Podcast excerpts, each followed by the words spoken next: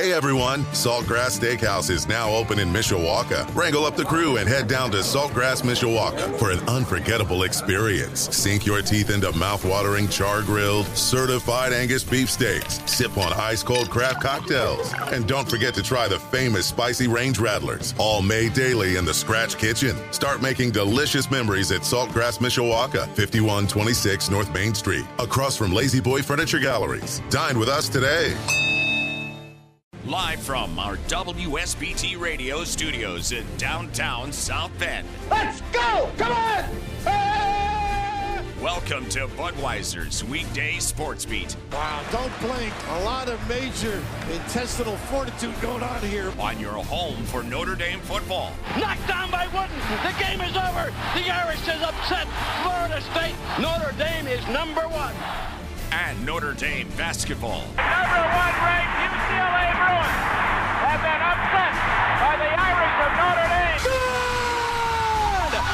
Arike Ogunbowale wins the national championship for Notre Dame. Plus fighting Irish hockey. They score!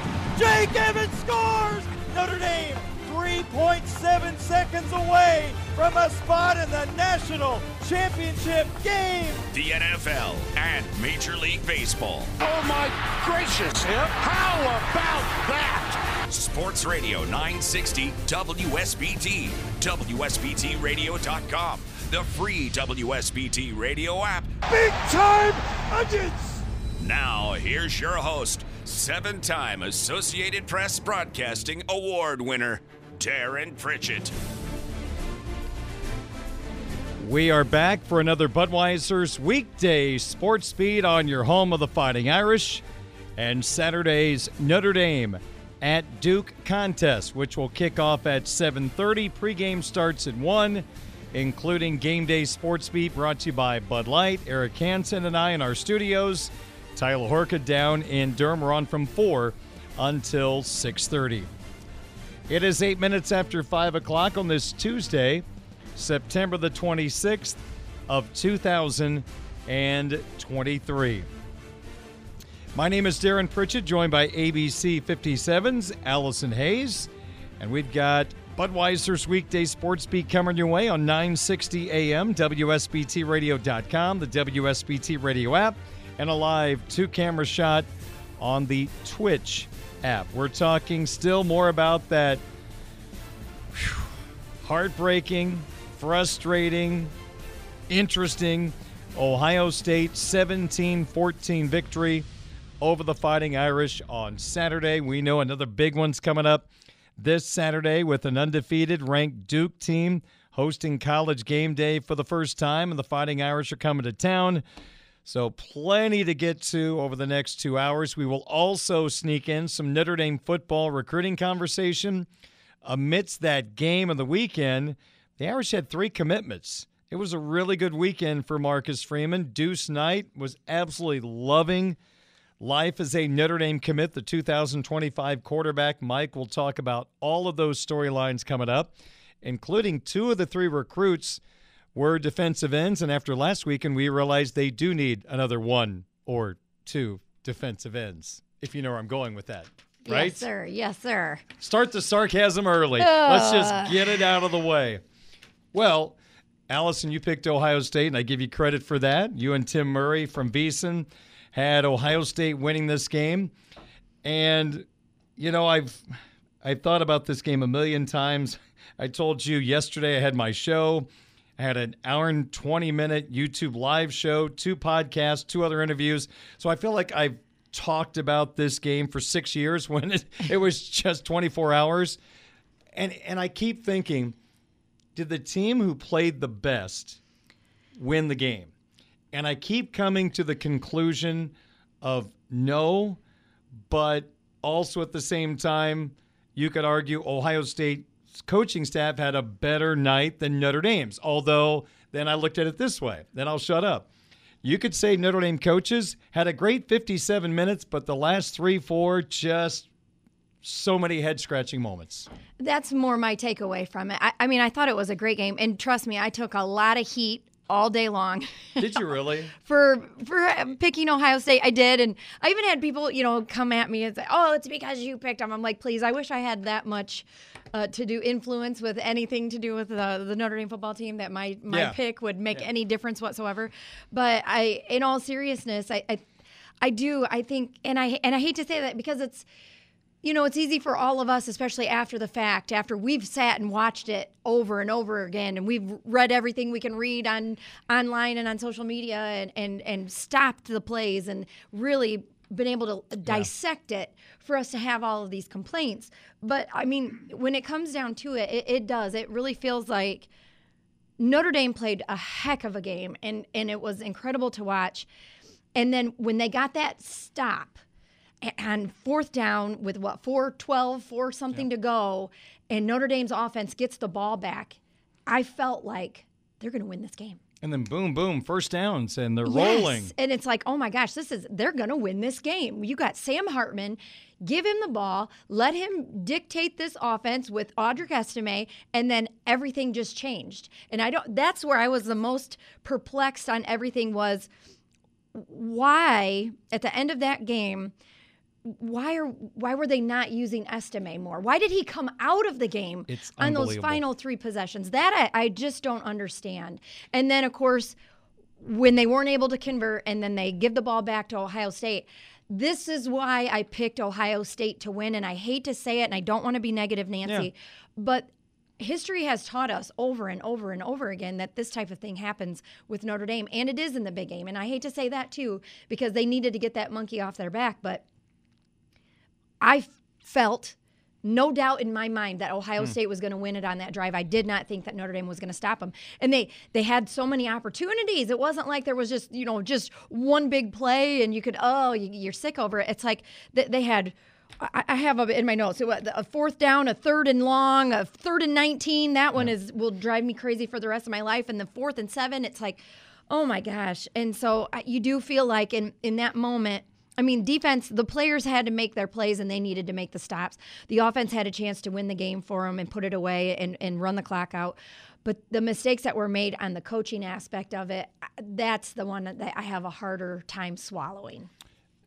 And I spent a lot of time yesterday, including at the start of the show and with my guests, talking about the back to back plays in which they had 10 defenders on the field. Ugh. And since the show ended last night, something else has popped up that for you as fans, I think this will absolutely allow you to pull the rest of your hair out that's already been, you know, there's probably some left. left.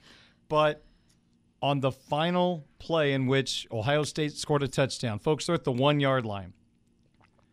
Notre Dame was in a nickel package, which, if you don't understand, they had five defensive backs on the field. Jack Kaiser was on the sideline for that play. Jack Kaiser. And you see Thomas Harper, a safety slash nickel, getting shoved like five, six yards back in the end zone. And I want to be respectful. And I know that the offensive coordinator and the defensive coordinator will meet the media tonight. I would just, as a fan and as a media member, I would love to get an explanation why at the one yard line, when Ohio State is in 12 personnel with two tight ends, you would want to have a nickel package on the field with defensive backs when most teams, if not all teams, go with their big, massive package Right. at the one yard line. So I don't know if they're going to be willing to talk about these things, if they've moved on to Duke. If they do, we're going to be out of luck. But having 10 on the field, two straight plays, is something I have, don't think I've ever seen before. And having a nickel package on the field for that play From the one yard line. from the one yard line, I, I don't understand the thinking. I want to understand. I would I want someone to explain to me why you would do that, and if it's a good reason, okay. But I just well, it's not like they had five wide receivers on the field. Right. It, but in post game, Marcus did say he thought they were going to pass. Oh. And so that must have been why. Yeah, because he didn't know the defensive end wasn't there on the right, Right. side of the line. They just walked it. Exactly. Oh, and I don't expect that Al Golden will give any great explanation for today, just based on our history of. He'll of- take responsibility. Yes. Everybody falls on the sword and, and, then blow it off and move on, and that'll be wanting to move forward, which I get. I mean, you know, it is probably time. The other thing, though, that that I think I kind of just lost sight of or forgot about, completely forgot about, was that this isn't the first time Notre Dame's only had ten players on the field on defense in the red zone. They also did it against Tennessee State. And and that time it just worked out okay for them. That was on the opening drive hmm. and the quarterback basically just underthrew on the pass and their wide receiver's uh, footing slipped. And so they had an opportunity to tie the game at 7 all in that first quarter. And Notre Dame just lucked out in that situation. But this is a problem, right? Like uh, this is a pattern. It's and, and you mentioned we were talking before we got on air that Marcus didn't have his headphones on. So if someone's up in the booth and they're even trying to tell him, "Hey, coach, somebody, Yeah. he doesn't have his headphones on. He can't hear it." And let me just back up what Allison was talking about. Unfortunately, we don't get a long enough look on the camera, but after Ohio State threw the incomplete pass with Timmon on the field, then Ohio State had one more play. In between those two plays, NBC has a shot of Freeman and he takes his headset off. Now, maybe he put it right back on seconds later, but being unable to communicate with your head coach, that's something that headset can't come off Yeah. can't come off. And and I'm sure it was the emotion of the moment. It was Sure. stressful, and you're probably taking your headset off and scratching your head. But just in the case someone was trying to communicate with him, his headset was off. But again, maybe it went right back on. It was no big deal. I Who think knows? there's going to be a lot of a lot of ch- times and they- they're going to have a hard time as coaches getting over it. You can you can get over it and you can move on and you can play Duke and you can give them a great game. But I think th- th- there's moments in this game that 10 years from now, 50 years from now, they're they'll be regretful and they'll have, you know, they'll think back on it and just say, gosh, if we'd have just done this, if we had just done this, it could have been so different. It could have completely changed the trajectory of the entire season. What's tough is for us in the media, the next time something happens, it's hard for us to defend the people involved in this situation based on the major screw up that we had in arguably the most important moment of any game that Notre Dame will play this year. No doubt. You just can't make excuses for this. Just have to hope it doesn't happen again. I mean, you just gave another example of when there was a screw up. So Marcus said there's a system in place, but is there a system in place that is effective? Right. I- Yeah. What? What? It's not working. if there's a hmm. system in place, it's not working. So time to go back to the drawing board and and and work on something better. I guess. Well, Marcus was asked about that solutions to the subbing issue and all these storylines. Here's what Marcus had to say yesterday. No, no, we don't. And we, we talked about as a staff, but you don't want to plan for having 10 guys on the field, right? And so um, it's just a unique situation where you can't, by that time, get somebody into the game because the ball's on the one yard line of far, far hash. If that happens when the ball's at the 25 yard line, you just get somebody on the field. You should be fine. And so we, we talked about the biggest thing is having a signal to say, hey, jump off sides. And so um, that's something we usually go over on Fridays, like these last situational plays um, that could happen in a game. We go over on Fridays. Um, I forget what the first part of your question was. Okay, so that was Marcus going over the solutions. And this is how I laid it out yesterday. And I want to be consistent because I try to put myself in Marcus's shoes the moment he finds out there's only 10 on the field before that game winning touchdown, which sounds like it was seconds before. And putting myself in Marcus's shoes, I don't know if I could have been able to wrap my head around the situation and come up with the proper conclusion just like that. I don't know if a coach for 30 years, it's such an odd circumstance to have 10 on the field with seven seconds left in the game or whatever it was, and you're at the one yard line. So there's a lot of weirdness here. And I don't know if I would have come up with the right answer. But as I said last night, 40 hours removed, I disagree with Marcus from one standpoint. He said he didn't want to give Ohio State a chance to regroup and call another play. My rebuttal is this which is better for Notre Dame? Which of these two scenarios? Ohio State snaps the ball from the one yard line, with 10 Notre Dame defenders, including one defensive lineman missing?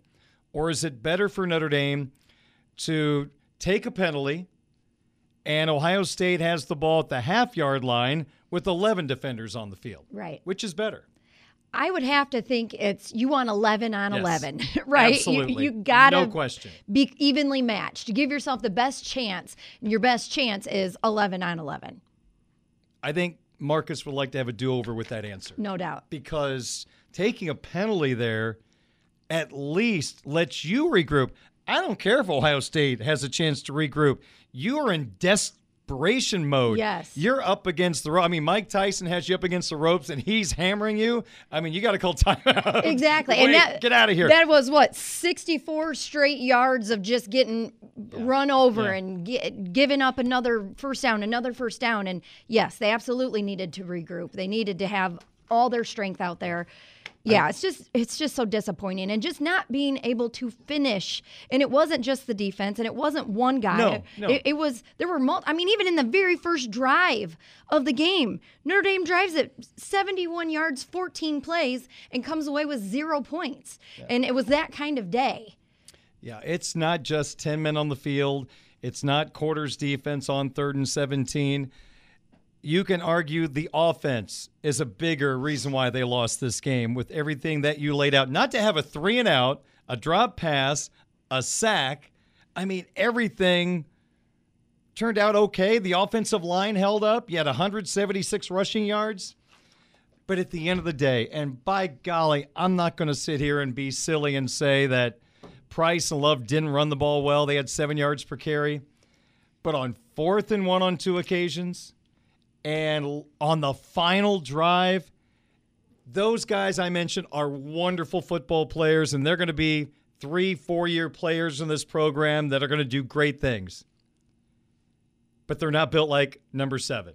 Absolutely. And on fourth and short, or on that final drive in which he started the drive with an 11 yard run and was taken out, and we saw five different running backs. Why?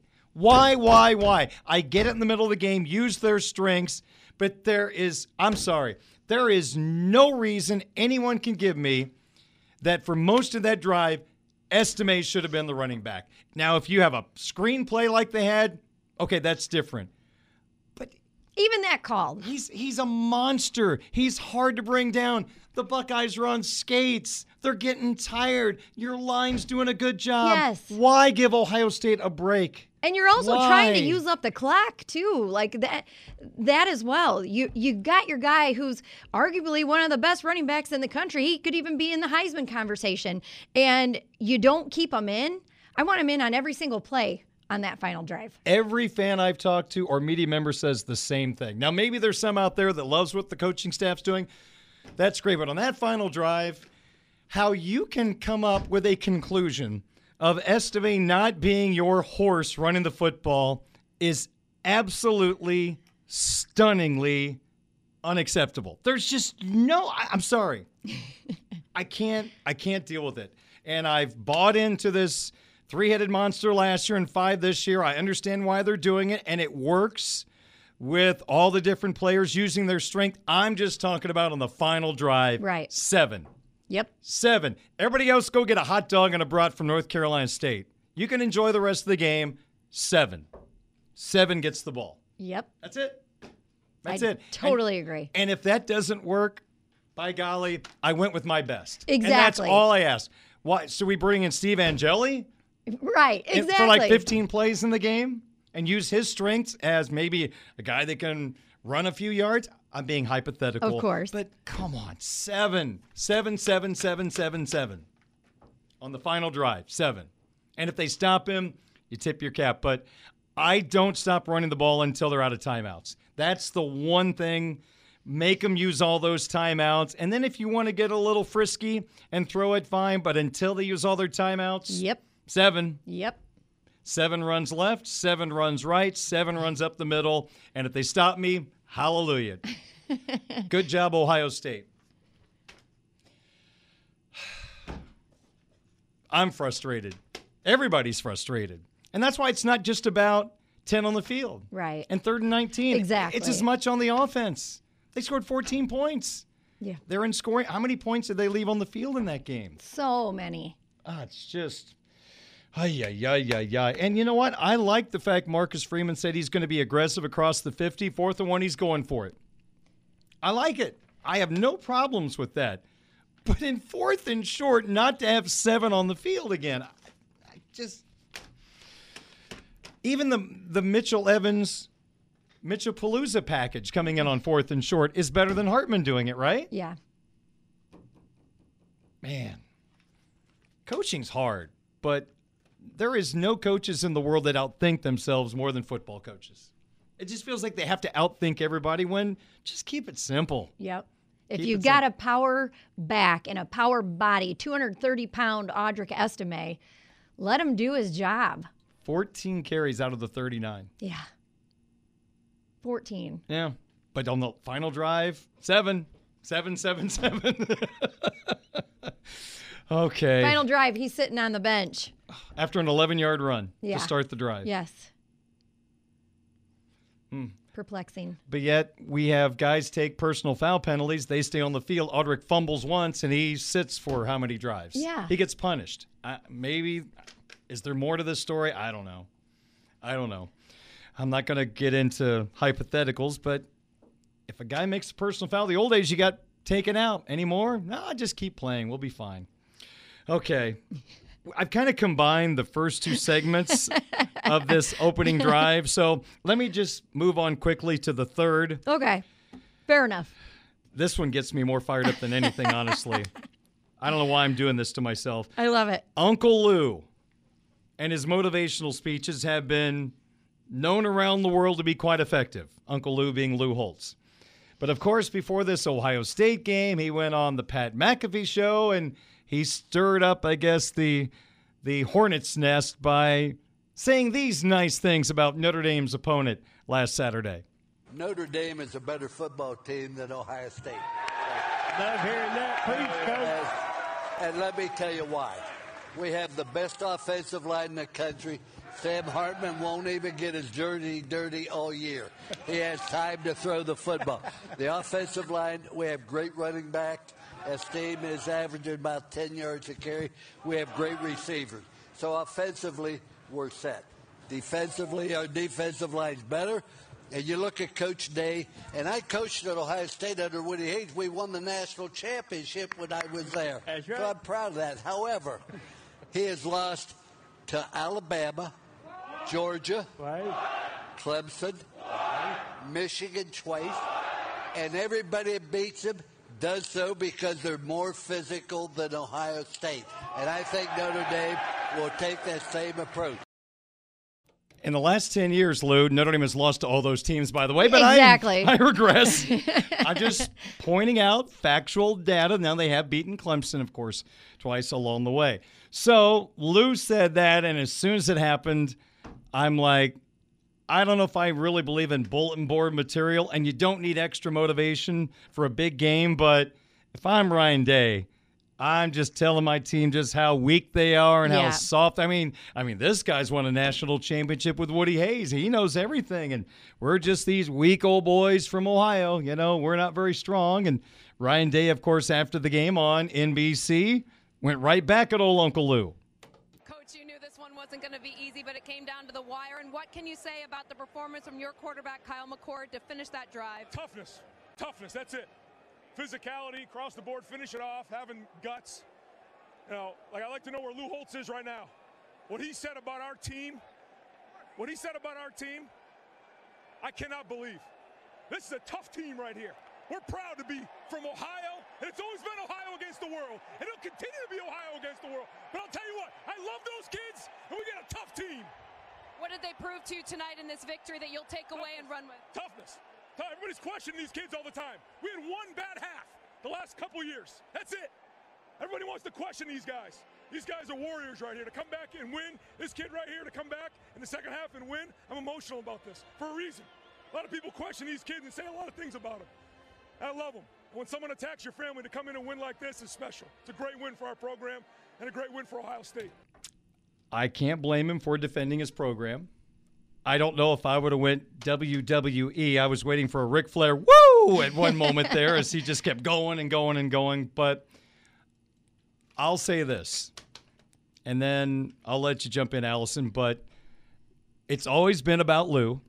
Lou loves hearing Lou talk. Lou loves being part of the story, and he put himself right in the story with his comments. And Ryan Day had every chance or every opportunity to fire back, and he did. Now, Lou kind of doubled down in a conversation today. He said, quote, he's a great coach. He's done a tremendous job. He has a great offensive mind. Ohio State's a good team. I don't think they're a great team. He can go after me all he wants. I honestly felt that Notre Dame was better and more physical, and I'm sorry that Coach Day was offended by it. I hope he goes on and has a wonderful year. I don't think they'll be a great team. I really don't. And he said Notre Dame was the better football team. I felt Notre Dame won the football game. All we had to do was fall on the ball. Okay, so there you go. Well, there's that whole situation. I know Lou was on your show on Saturday, and I'm just curious what you think about Uncle Lou getting involved in this game.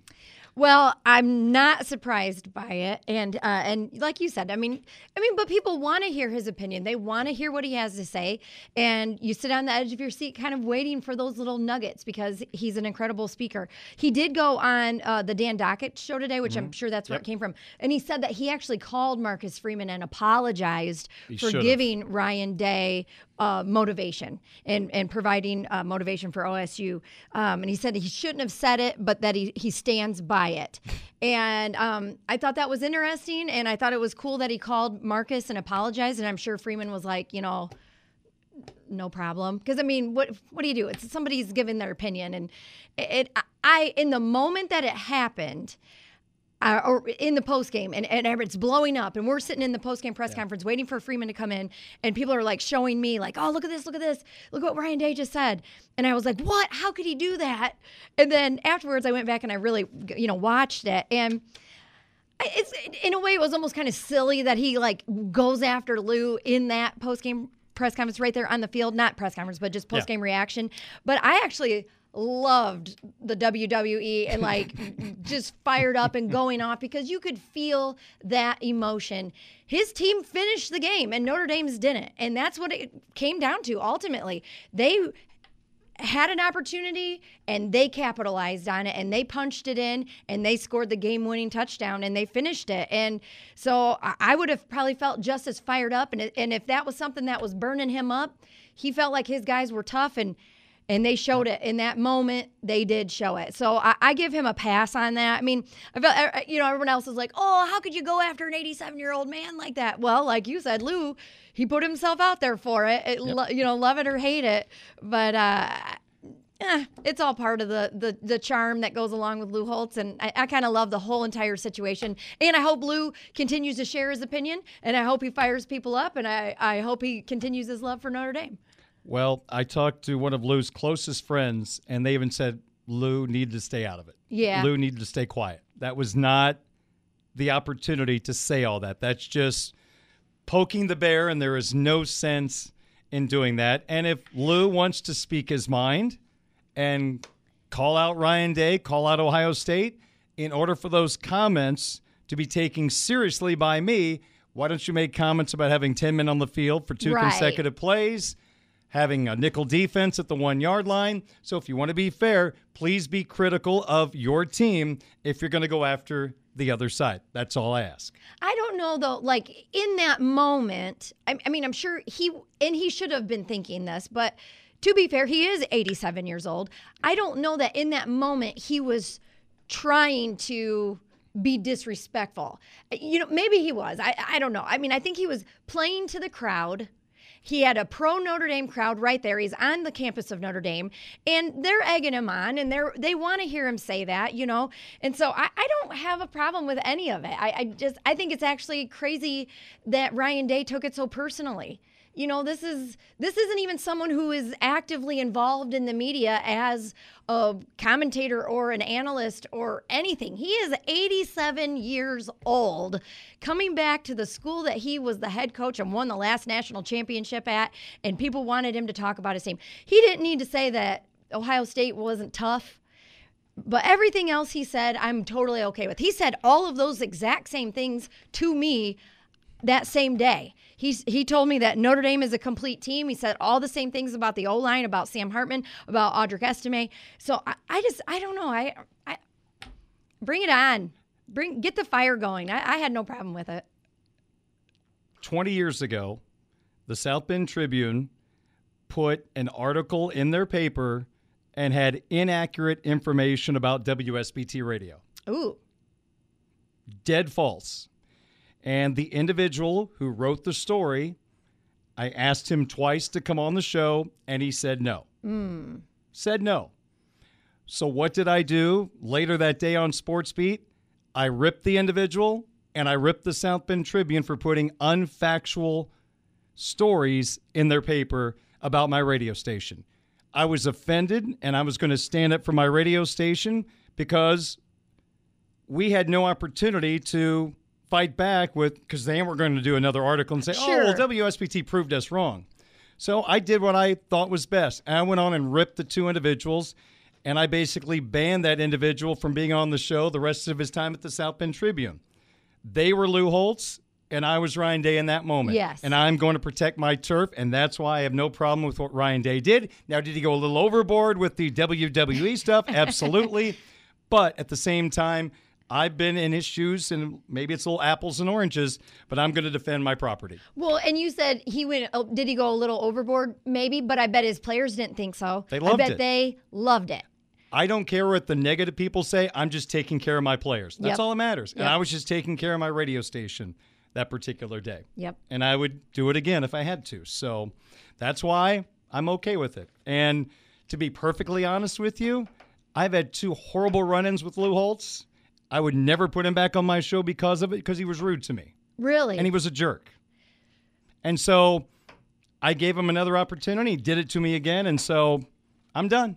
I'm done. So is that making me a little more biased in the situation? Yeah, maybe, maybe. But Ryan Day had to protect his turf, and I respect that. You know, I, I had heard that before, and I actually saw a video a long time ago. I've had several opportunities to talk with Coach Holtz, and uh, the last three years in a row, honestly, um, here at Notre Dame, and, and it was an exclusive one-on-one. Sure. I'm very grateful for that opportunity, um, and he's only ever been extremely amicable and charming and all of those things with me and i so i appreciate that but i have seen him do what you're talking about to some others Yep. and i would not want to be on the receiving end of that Nope.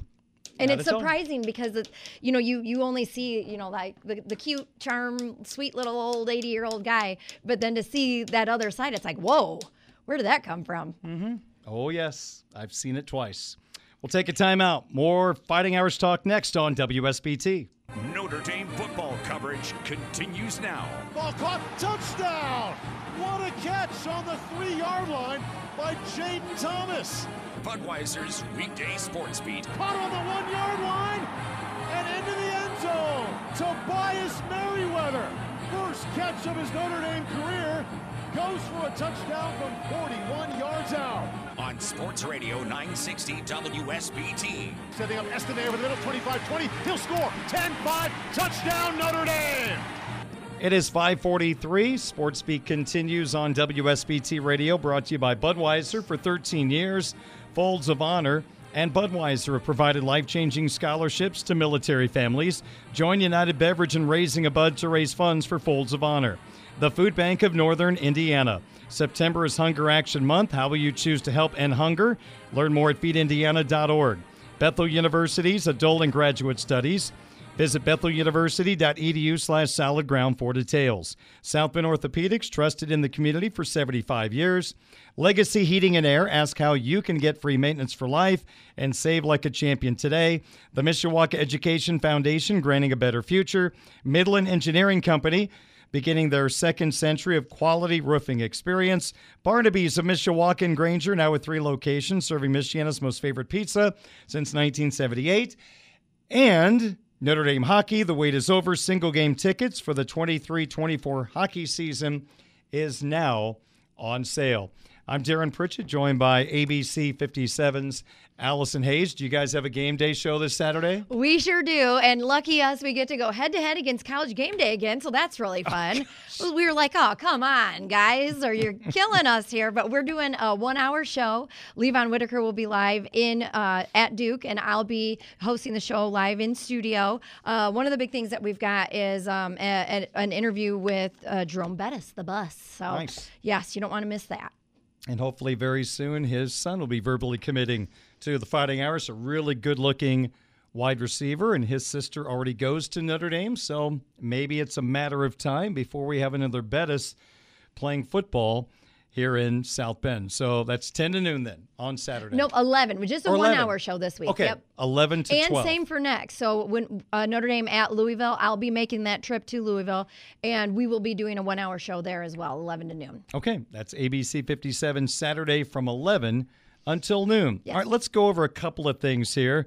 Again, the Irish fall to Ohio State 17 14. Marcus Freeman on the deciding factors for the loss to Ohio State. there's multiple plays um, all over the game that you know we have to learn from. We have to to be better. You know, you think of the uh, fourth and one situations on offense. We got to convert because we're going to continue to go for those. Right. The the percentages um, of success. You know, it, that is a mindset that I have, and we have to be able to execute. And then in turn, we have to be able to make our field goals. We can't miss field goals. All right, and and and that's another important play that we have to make sure that we execute when we can. Um, can't give up a 60-yard touchdown run. We got to continue to tackle in the open field um, at a higher rate. And uh, you know the, the the lack of execution on both sides of the ball, really with four minutes left to go in the game. Um, that's to me would would really finalize that game, right? And you, you think, you know, as you think about defensively, I think that last drive they converted on third and 10, fourth and seven, third and 18, and then, you know, the last two plays we have 10 guys on the field. And so, um, you know, even to just address that, right, is that the reality is when when did you find out it was too late? Right, it was too late, and um, you know, you don't have time to get. By the time we realized there was ten guys on the field, you don't have time to get somebody from, you know, the sideline when the ball's on the one yard line in the front, you know, on the far hash, to be able to. You have to touch somebody on offense to get them to stop the play, and so by the time we realized that, to run somebody out there, you would have got a penalty, but they would have declined it and still scored a touchdown. And so, as we talked as a staff yesterday, obviously we can't let that happen. We know that. We, we can't um, let 10 guys be on the field and not see it. But two, you know, we have to be able to, we, came up with a call, a signal to be able to say, hey, you have to jump off sides and, and, and touch somebody on the offense so you can stop the play, right? And so it was a learning opportunity for myself and everybody um, involved with our program. So You just don't want to learn in a top 10 matchup. Right. That's that's the part. Um, you know, the execution was players and coaches in the final four minutes. So No that was a pretty in-depth explanation from Marcus on the deciding factors in the game. I guess let's take 10 men on the field for two plays at the end off the table Mhm. for a second. What caught your eye as a major factor why the Irish lost by three? There were a few things, and it in a game where points were at an absolute premium, there were some head scratchers early. I didn't necessarily have a real problem with that very opening drive where you go 70 yards and 14 plays, and and then you go for it. It was at fourth and one, right? So they they go for it and they get stopped, but it was just frustrating. I think I was standing next to Bryan Driskell and he was like, ah, "I have no problem. That's a great call." Me, I would be more conservative and I would just want to take the points. But that's easy to say in hindsight. But at the moment, I was I was saying, "No way, go for it. Get the get three points." Get get a score here, and they didn't, and it happened multiple times then throughout the game. And then missing the field goal that is getting to be a problem, and I think it's something that's kind of been overshadowed so far because of some of the other things that are going on. But he's now missed four. You can give him a free pass on that 59 yarder, but I mean, come on. And I, I, hate to do that to a field goal kicker. I love uh, Spencer Schrader. Seems like an incredible guy. I got to, I did a nice story on him, and he's super smart and all of those great qualities. But at the end of the day, that is your job. Your one job is to make field goals, and and you're missing them in in critical games and in a top 10 matchup and uh, so that's inexcusable to me as well and then uh, but when it comes down to it like i said earlier it, not being able to do anything on offense when you stopped them with four minutes and 12 seconds to go. You literally had the opportunity with your best players. You've got Sam Hartman, who people talk about for Heisman. You have Audric Estime, who you could talk about for Heisman. Probably not now, but you could have both of those guys. And and those are the championship moments, right? Like this was your moment to shine. And you have 4 minutes to go get your best players out there and let them do what they do best. And that did not happen. I, I question that call there of taking him out. You have a 12 yard reception by Flores. You have an 11 yard run by Estime. You take him out. He doesn't go back on the field for those last three plays. That part is the most frustrating to me, despite not being able to stop them and them going the length of the field essentially and sure. scoring the game winning touchdown and the 10 men and all that good stuff. But for me, it's like defense has always kind of been a question uh, this season, but the offense hasn't been. The offense has been the bread and butter, and this team can run the ball. They're balanced, they can pass it, they've got the experience in Sam Hartman. And that's where I felt like the most dis- disappointed was in that moment. And I said this earlier when they could not convert, when they could not get it done and get the points or get and just run the clock out, basically, is all they needed to do. I I just knew it. I just knew they were going to blow it on defense and let them win, and they did. And so that's ugh, the most um, sickening feeling I've had from the from the overall feel of the game. You know what you said a moment ago about taking the points on that opening drive. I mean, that's interesting because my old way of thinking, I agree with you 100%. I guess I've went a little bit more toward those darn analytics that in that spot, fourth down and a, a short yardage situation with the personnel I have sure. and with the way the offensive line was working on that opening drive, I feel like I wanted to go for it. Again, seven's a pretty good option. But yeah, I, I can really live with either way, taking points or going for it there. I don't think there's just an awful choice there, but based on my personnel, I'm leaning toward going for it. It didn't work out. I still don't think there was enough conclusive evidence to overturn Hartman not no. getting the first down. No way, not conclusive, and that's no, the whole that's point. That's the key. Not yes. I think or maybe. Right. It's got to be conclusive, and if you called it a first down based on everything we saw on NBC, and maybe replay had a different angle of something.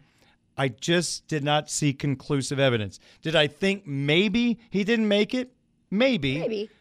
But I need 100% conclusive evidence to overturn it, and I don't think they had it. So I still feel like that was a big moment in the game that did not go Notre Dame's way that might have might have led to seven points. You know what? Worst case, I think they score three. So. Yeah, you know, on the the flip of that too. So I think the same quarter was it on uh, Ohio State's opening drive. Did they they were fourth and one with the opportunity to go for it or, or kick the field goal? Same thing. I'm standing with Bryan Driskell, and yep. he's like, ah, "I love this call. Go for it." Now there, I did love the call. I I would have gone for it if I'm Ohio State because in that moment, that would have been so demoralizing to the defense if if Ohio State was able to score. But it was really uh, it felt like a good momentum turn for Notre Dame's defense that they were able to get that huge stop. So I don't know, but it, and it's funny because and I am more conservative. So as no, Notre Dame, I say kick the field goal, get the points. But a, as I'm watching it and I'm and I'm seeing the almost the exact same situation for Ohio State, I said they should definitely go for it. well, I'm not going to repeat what I said earlier, but I just hope they reevaluate short yardage. Yeah. Reevaluate. Okay.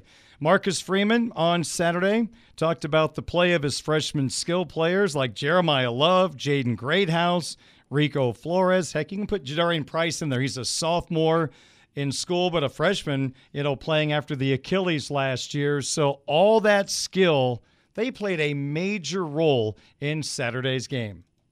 Again, I think I've said this before. It's a credit to our recruiting staff and the evaluation and by our coaches of high school talent. And and two of those guys came in early. from really good high school programs, one came in the summer. And so that misconception of you got to come in the, the winter to play early is, is wrong. But those three guys are were well prepared when they got to Notre Dame and have done a great job. Well, those freshmen have been quite impressive.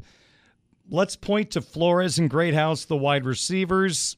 Are they rising up your confidence level if you rank the wide receivers one to seven? Yeah, no doubt. And I, I mean, that's exciting.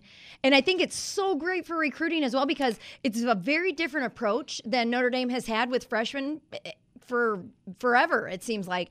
And so he's saying, hey, if you're showing out at practice, if you're we're giving you opportunities on the field and you're taking advantage of it, we're going to play you. And I think that's huge for recruiting. It's going to you know, young guys love that and they, they want that opportunity.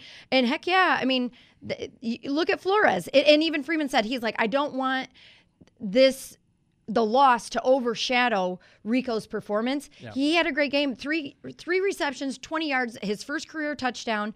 Um, played on almost all of the the plays in that game, all 60 plays of the game. So good for him on that. And then you, you look at Greathouse. He right now is tied for second most catches with 12 receptions yep. on the year, and he's tied for third for most yards with 166. It's I, the it's going to lead us into our next uh, topic of like having some injuries and having to deal with that. But I think I'm, I love it. I think it's great. If you're the best player out there and you're a freshman, go for it. Three of the top seven at the start of the year at the wide receiving position could be out for the Duke game. We know Deion Colzie, he's going to be out. He's going to have his knee scoped. Matt Salerno's been out. And Jayden Thomas is questionable with a hamstring injury. So three of your top seven could be down for that game against Duke. Now, I'm not going to comment on this because I've said my piece, but after carrying the ball 20 times out of Notre Dame's 37 carries last week against Central Michigan, Estime had 14 of the 39 carries against Ohio State. Irish head coach Marcus Freeman was asked about Estime being used less in this game again, we had certain packages, unique packages for that game using two back sets. And, um, you know, Coach Parker was just continuing to um, call the game as, as he felt was it, it, was necessary, you know, and, and um, Audric understands that. Audric played well, really well in his in the plays that he uh, was in the game, and, and he's a huge part of our offense. But it's just a great, to me, a reminder of how deep that running backs room is, and um, the unselfishness of Audric to me that speaks volumes about. Well, I'm not going to comment, but I'll say this: Were you a fan of the Friends TV show? Yeah. Okay, so think Friends for a second. Think Monica. And a moment ago, when I was going seven, seven, seven, if I hold up this picture, we won't go any further. But do you remember this episode? I don't actually. Okay, okay. I'm sorry to ruin that, but no, I'll, I'll tell you off okay. air. I'll tell you okay. off air. But she kept saying seven, seven, seven. So apparently, I'm Monica now on Friends. All right, final soundbite we want to play for you. Notre Dame sack quarterback Kyle McCord one time on Saturday. There were a couple of quarterback hurries. Did Coach Freeman get what he wanted out of his pass rush? I think we had one sack right in the game. Um, had a, a couple QB hits and pressures. You know, we got there, we just didn't get there enough. You know, it's never enough. Um, but I thought the D line and, and, the, and the different pressure packages that we had uh, was effective, especially in that last drive. You know, it was effective. Um, that got them into those third and long or fourth and long situations. Then we have to convert. We gotta. We have to convert defensively. All 11 guys have to convert on those long situ- those long yardage situations. And so, again, we're always going to try to improve, right? And, and it, we're never satisfied. We're greedy people. And so, do we got to be better at pass rush? Absolutely. Do we have to be better at pass defense? Yeah. And, and we're top something in the country. I don't know, top top two in the country. And so, we have to improve in all areas. Absolutely. Okay. Well, that's part of the debate when you're talking about third and 19, should Al Golden have blitzed? He went rush three, drop eight. What you have to ask yourself is if you believe Notre Dame should have blitzed, and I'm not saying you're wrong, I'm just pointing out if you're going to blitz, you have to know whether you think your unit was going to get to the quarterback. And based on past history, you just aren't sure they're going to get there. So that's part of the risk of blitzing in that situation. Again, I'm not saying you're wrong for thinking that, but that's what has to go through the defensive coordinator's mind. Am I going to get home with this blitz? And if you don't have confidence, it's hard to do it. So, have you lowered your expectations? I mean, we had low expectations for the pass rush at the start of the year. Have you lowered it? I mean, how are you handling what you're seeing right now with this pass rush that Marcus Freeman has told us, hey, we see it in practice, but we just don't see it consistently in games? I think realistically, we have to lower our expectations just based on what we are seeing game after game after game. And if you're not able to get much pressure on Tennessee State and CMU, you're not going to get much pressure on a team like Ohio State. And and now you're looking at Duke with Riley Leonard, and that dude is mobile. We saw him on that huge first down run against Clemson, yep. and I mean that was awesome. And he they're coming off another big win. They're undefeated. I mean he he's got good numbers. He's a good quality quarterback who is can hurt you with his legs too. So I mean I think yeah it definitely has to be.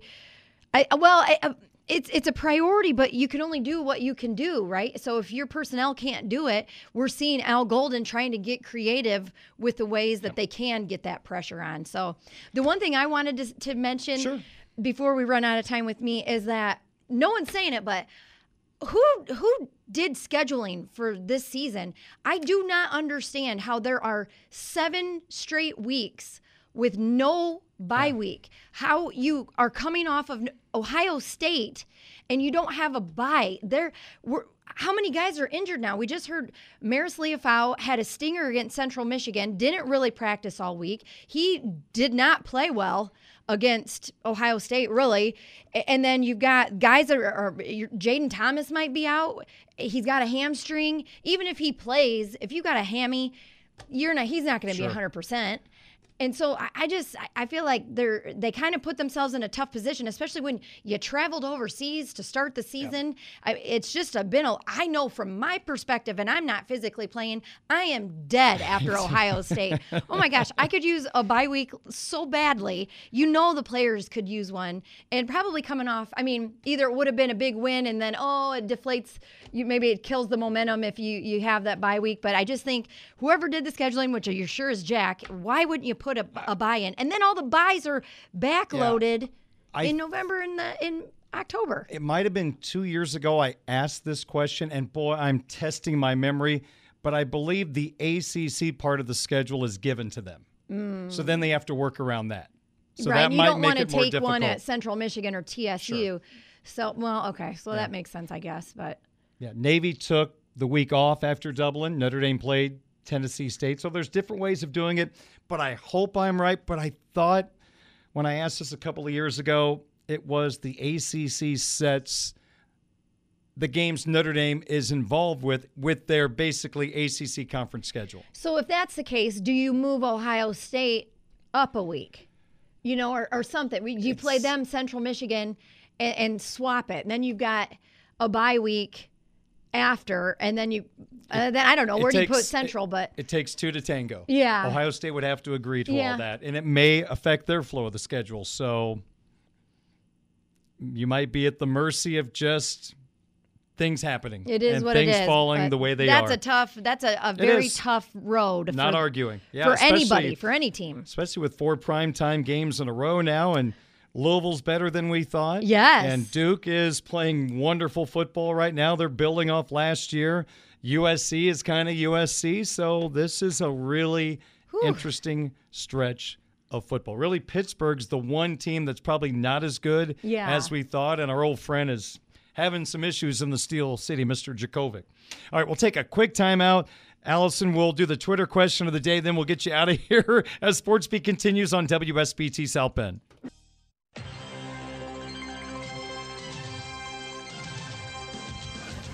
Seven. Seven. Seven, seven, seven, seven, seven, seven, seven. Seven. Thank you, Monica. All right, 608 at WSBT. Did I sound like that? Seven. Seven. You did, actually. Good call. Mine was about football. Hers was about something else. Okay, Twitter question of the day. Allison Hayes, Darin Pritchett with you. Yesterday we asked you what played the most into the outcome of Notre Dame's loss to Ohio State. It gave two choices. Number one, the offense scoring only 14 points. Choice two, the defense with 10 men on the field and giving up a third down and 19.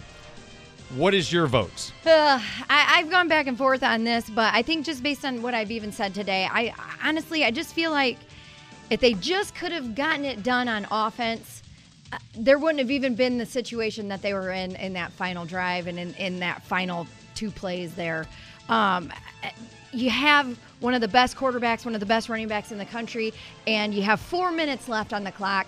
The ball is in your hands. You have a chance to win it, and they didn't do that. And that's my biggest disappointment. So I'm going with the offense.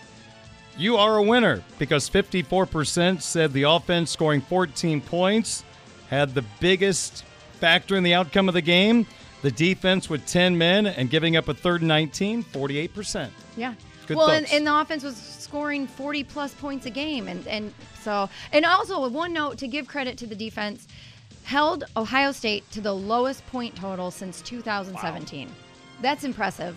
Even last year, I was like, well, gosh, what was it last year? It was 21 points last year. So Hmm. since 2017, that's the lowest point total. So give Okay. there's definitely positives. Once Sure. we kind of get past the the mistakes that were made, there were a lot of positives that can be taken from that game too. You just have to hope. And also, I want to give a shout out to Gabe Rubio. So I had shared a video on Twitter of the alma mater, and I, I don't remember my exact wording, but it was something along the lines of like, "This one's going to be really hard to get over," you know, because it's just heartbreaking. And I said, you know, dot dot dot like ever. Yeah. and he retweeted it and quoted it, and he said, "It's supposed to hurt." Yeah. But now we rally. And he's gotten a ton of great feedback from that on social media from people who have their back. And you just have to hope that they do rally because I think that game doesn't have to define their season, but what they do after it and what they do against Duke can define the, the rest of their entire season. I just feel like most fans, and I'm probably included, I can handle a player making a mistake, but when coaches make a mistake, it just feels different. Yeah. Different. Okay, today's question. You can vote right now on my Twitter X account at 960 SportsBeat. Which of these caught your attention the most during Notre Dame's loss to Ohio State? Tight end Mitchell Evans, the corners Benjamin Morrison and Cam Hart, or the Irish offensive line? All three of those played extremely well in this ball game. So you can vote right now on my Twitter X account 960 SportsBeat. We'll have the results tomorrow. Your answer would be I loved Mitchell Evans' one handed catch. It was awesome. Glad to have him back. That was huge for Notre Dame. I love the offensive line play. They played better than I expected, and I give them props for that. Really uh, kept that Buckeye front, uh, just outplayed them for most of the game. But I'm going to give my biggest kudos to Ben Morrison and Cam Hart. They held two of the best wide receivers in all of college football to four catches and 37 yards. They did their job. That was impressive. So I'm giving it up to Ben Morrison and Cam Hart. All right, you're on ABC 57 with the ABC 57 kickoff Saturday morning, 11 to noon. Yes, we are 11 to noon this week and 11 to noon next week, and then we'll be back on campus for our normal 10 to noon slot. Sounds good. Allison, good to be with you on this Tuesday. I mean, one of those Tuesdays we still have plenty to talk about. So hopefully things are just a little more, dare I say, it's going to be hard to put topics on a sheet of paper Tuesday. You know, that's a good thing. That means Notre Dame won easily and we're all in a good mood and have nothing to whine about. You won't about. be so fired up next week, right? You're- Yeah. Yeah, well, if- Seven, seven, seven, seven. Yes, something like that. I've, I've got to work on it. Monica did it much better than me. All right, we'll see you next week. Thank you. That's Allison Hayes from ABC 57. Coming up, Mike Singer talks Notre Dame football recruiting, and wow, a lot to cover there. Busy weekend. That's next on WSBT. Hey everyone, Saltgrass Steakhouse is now open in Mishawaka. Wrangle up the crew and head down to Saltgrass Mishawaka for an unforgettable experience. Sink your teeth into mouth-watering char-grilled, certified Angus beef steaks. Sip on ice-cold craft cocktails. And don't forget to try the famous spicy range rattlers, all made daily in the Scratch Kitchen. Start making delicious memories at Saltgrass Mishawaka, 5126 North Main Street, across from La-Z-Boy Furniture Galleries. Dine with us today.